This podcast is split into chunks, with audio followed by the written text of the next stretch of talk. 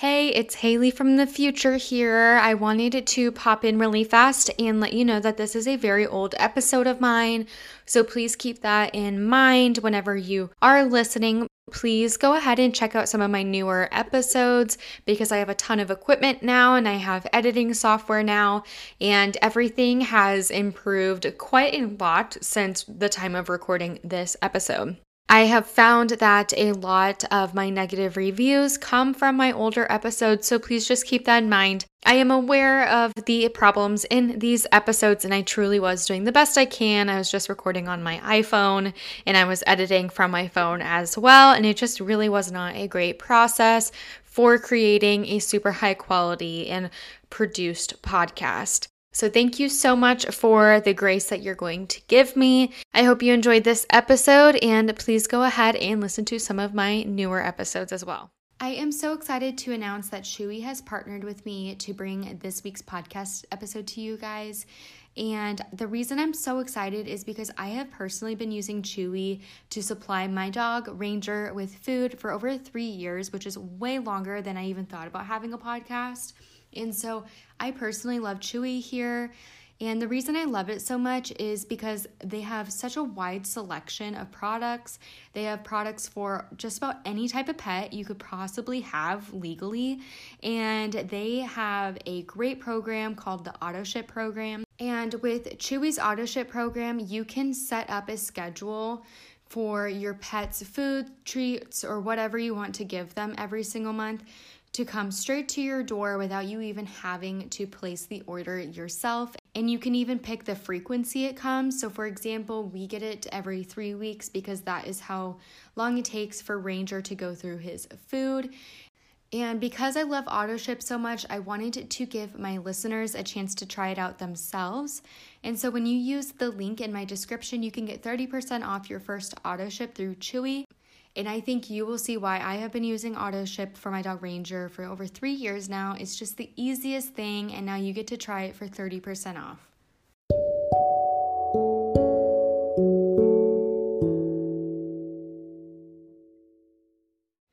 Everyone. Thank you so much for tuning in to this episode of the Doe Identify podcast.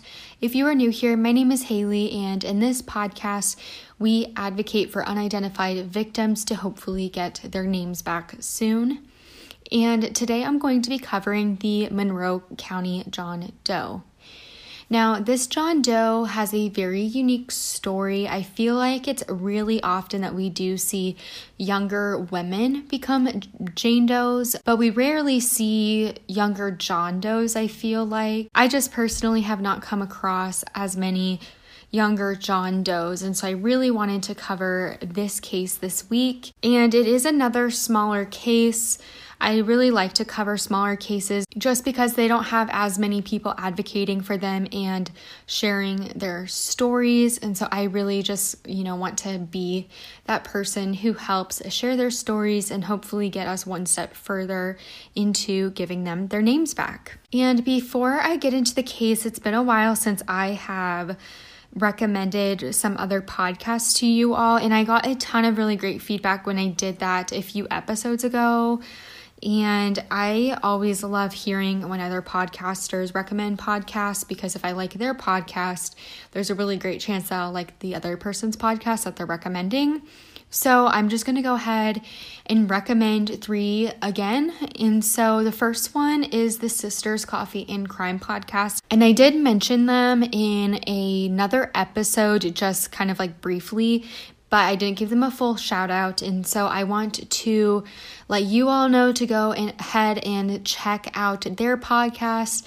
It's really great. It's just two sisters who share crime stories and they really do a great job with research. They're both super sweet, and I always love meeting super kind people. And I know that's so weird, but you know, nowadays you just come across so many like mean spirited people. And so when I talk to someone who's really nice on Instagram or something, or even just like at the grocery store. I get super excited to come across kind people. I'm sure that's really weird. But yeah, they're so nice, and I would not be recommending their podcast if I didn't think they were super nice and sincere. And I can honestly say that they are. I highly recommend listening to them. And the second podcast that I want to give a shout out to is the Twisted Listers. So they essentially have long form podcast episodes, which I really like when I'm working or if I'm taking a road trip, which I often do. And they have awesome lists of true crimes. And it's just a really fun format, in my opinion, just kind of I, I really like listicles rather than articles, and I feel like their podcast is like a listicle, if that makes sense, while other podcasts, such as mine, is like an article. It's just a really fun format, and I really like them. And then the third podcast I want to give a shout out to is the Vanished podcast. Marissa does a really amazing job at research, and they do an excellent job interviewing people, getting a hold of police records, and they're very factual in so many of their cases have been solved. And i think it's because of the exposure that the podcast gives certain cases because i've noticed that the exposure that they provide really helps give a sort of direction to police departments. And so I just really loved that podcast. And it was actually one of the very first true crime podcasts I ever listened to. And so I just really recommend that podcast. So I hope you all love those podcast recommendations. Feel free to let me know what your favorite podcasts are. I love listening to new podcasts, and I've gotten a lot of recommendations from some of my Instagram followers which I appreciate so much. And it also helps me know what you all like to listen to. So now let's just go ahead and get into the Monroe County John Doe case. On May 9th, 1991, an unidentified male was found floating in the Atlantic Ocean in Monroe County, Florida. Monroe County is a pretty unique county in the United States. This is because a part of the county has land in the Florida Keys as well as the mainland of Florida. According to NamUs's map, he was found in the Key West portion of Monroe County, which is important to note because he was not found on the mainland of Florida, which is where a majority of Monroe County is. He was found on a very small island, which really minimizes the pool of people that he could have been if he was from that island. Back then, Monroe County had a population of 78,024 people across all the Florida Keys and across the mainland portion of Monroe County. Geographically, it really is a pretty large county. So that's not really too many people if you think about it, but it certainly is not like a very small town or anything like that. Today, Monroe County is actually smaller than what they reported it being in 1990. Today, according to the United States Census Bureau, it's around 74,000 people. So they are getting a little bit smaller, it seems, throughout the years. And I'm not really sure why. I would personally love to live in the Florida Keys or even in Monroe County off the mainland. And I just think it's so beautiful over there. So that was really surprising to me. So, getting into his demographics, he was estimated to be around 16 or 17 years old. And that's really surprising if you have listened to my podcast before, or if you know a little bit about John and Jane Doe cases. They tend to have pretty wide age ranges. So, for example, it could be like 15 to 30, it's or even like 25 to 45. It's really hard to know the age of someone when you have no identification for them just because, you know, everyone's biology is a little bit different. But it's a really good thing that it is a smaller range because someone can easily go back and say, hmm, did I know anyone who's 16 or 17 in 1991? But I assume that there's some biological reason they think that he was 16 or 17 years old. He stood at around five foot two inches tall and he was only 90 pounds. And this is really shocking. And I know that males are usually a bit heavier than women, but I'm around the same height and I weigh way more than 90 pounds. And I, obviously, I'm a female. And so I just think it was really shocking that he was only 90 pounds. So I would say that he was likely known to be very skinny. But according to cancer.org, which is the American Cancer Society website, Someone who is 5'2 should be at least 104 pounds. So, 90 pounds is really only a healthy weight if someone is under 4 foot 10. Obviously, it's, you know, on a by person basis, and a BMI chart is just something to kind of look at. It's just kind of a ballpark of what is a healthy weight and what is an obese weight, and everyone's body is built differently. But I think we can all agree that 90 pounds for a five foot two teenage boy is very underweight. And so I just thought that that was pretty shocking. His BMI was probably around an 18 which is really low. He had black straight hair that was short, but it was on the longer side of short. It looks to be around two inches long in the reconstruction photo. But obviously, hair does change, and especially for people with shorter hair, you know, it doesn't take very long for your hair to grow two inches. And so maybe just focus on having black straight hair.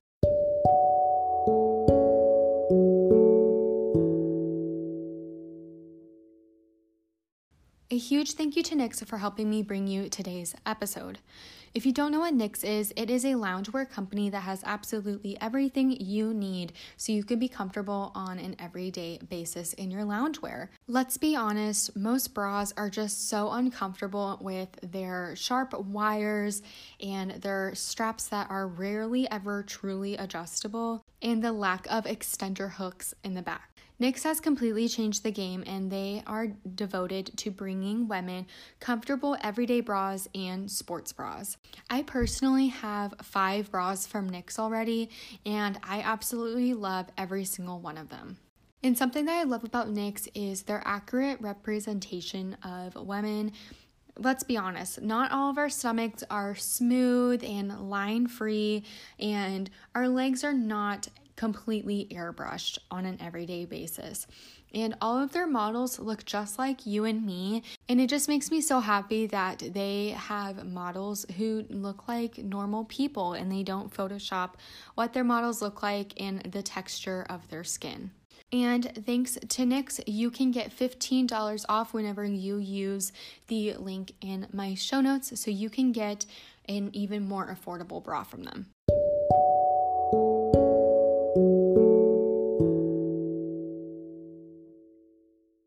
For clothing, he was wearing gray pants over red gym shorts that had a white stripe going down them. And he also had a yellow colored necklace. In it in the images it looks like it was gold, but I'm assuming they would say it was gold. So maybe it was like nickel or even silver that was painted gold, but it did have the appearance of a gold necklace. It also had a black cross on the necklace, and so he was a Christian, most likely. I couldn't find what the black cross was made of. It kind of looked like wood, it was a little bit larger. There is a post mortem image showing what this cross looks like. It does not have his face in it at all.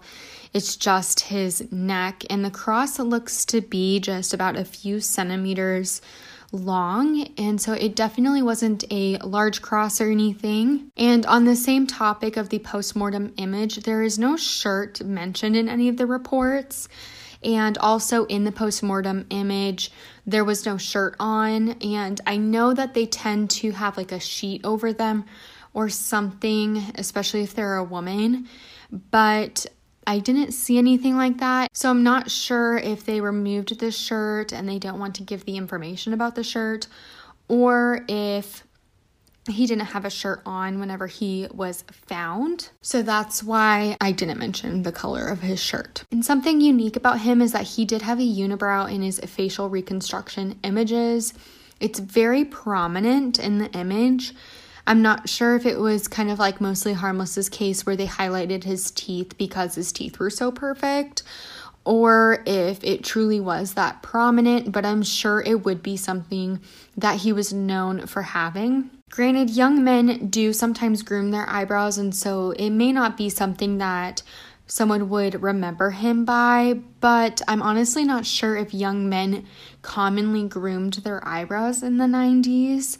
I'm just really not sure, and there's not going to be any statistics about what percent of men like plucked their eyebrows in the 90s and so that's just something to keep in mind. You know don't rule anyone out if you're being reminded of someone that you knew but they didn't have a unibrow just don't don't necessarily rule him out they are uncertain about his race because his DNA has not been tested yet. Hopefully, it will be soon, but they do think he was Hispanic, and I would definitely agree with that to kind of describe his appearance based off of the image from the National Center for Missing and Exploited Children, which will be in my episode art, so do look at it.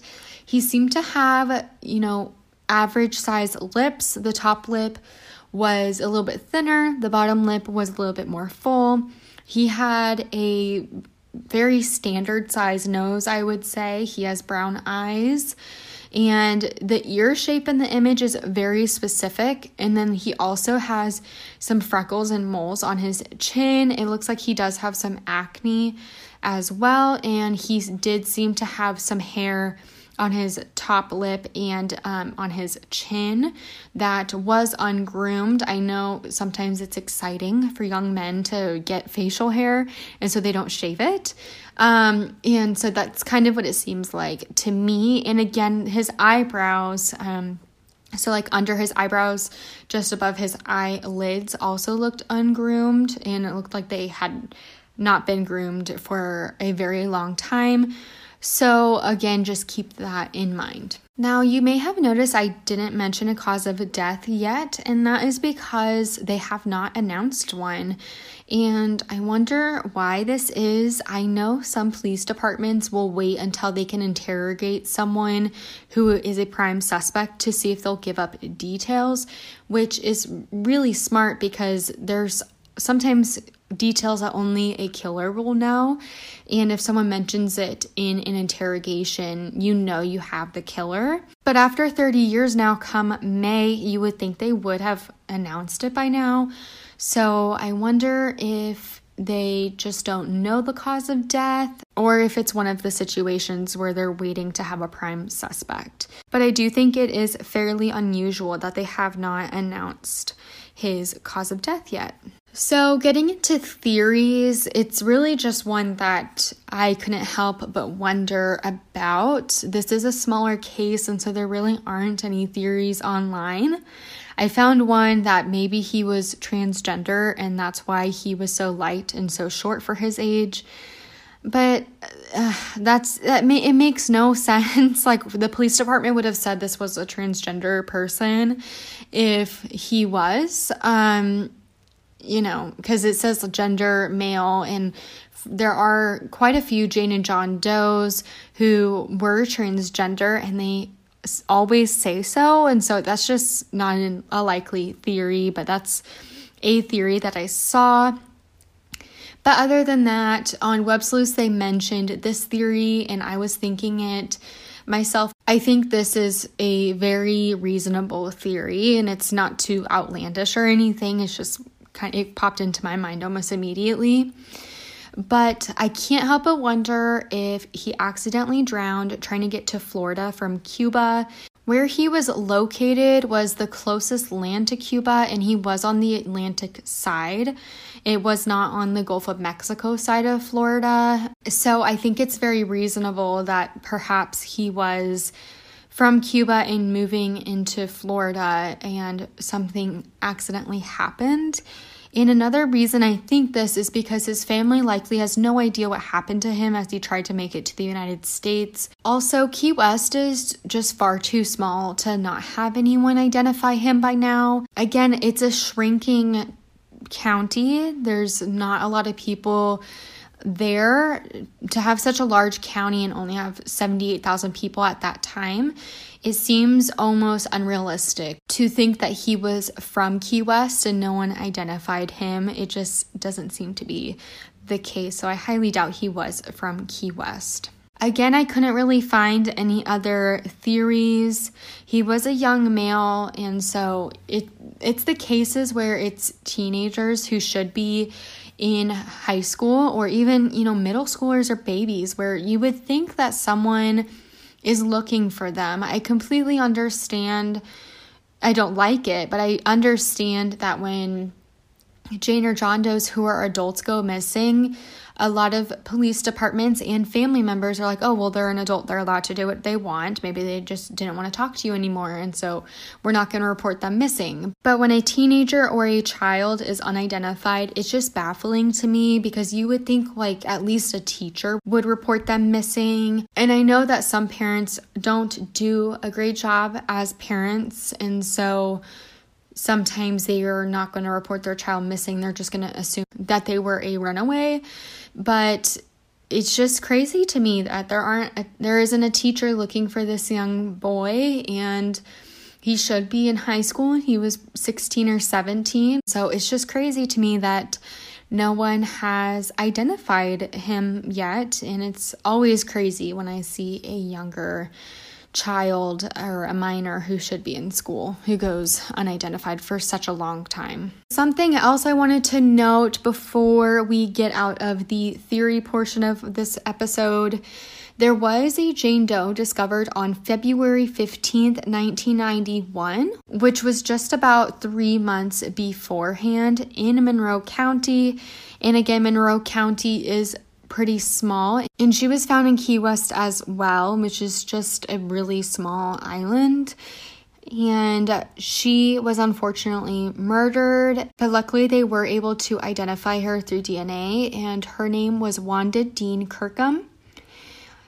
But I couldn't help but wonder if these two cases were connected or even just had the same murderer, and the murderer in Wanda's case was identified as Robert Lynn Bradley, who died a year after her murder. Um, and he was also a victim of murder, which to me does seem like karma after what he did to poor Wanda. But, anyways, I can't help but wonder if they were connected. Clearly, Robert Lynn Bradley was in the area and he was capable of murdering someone.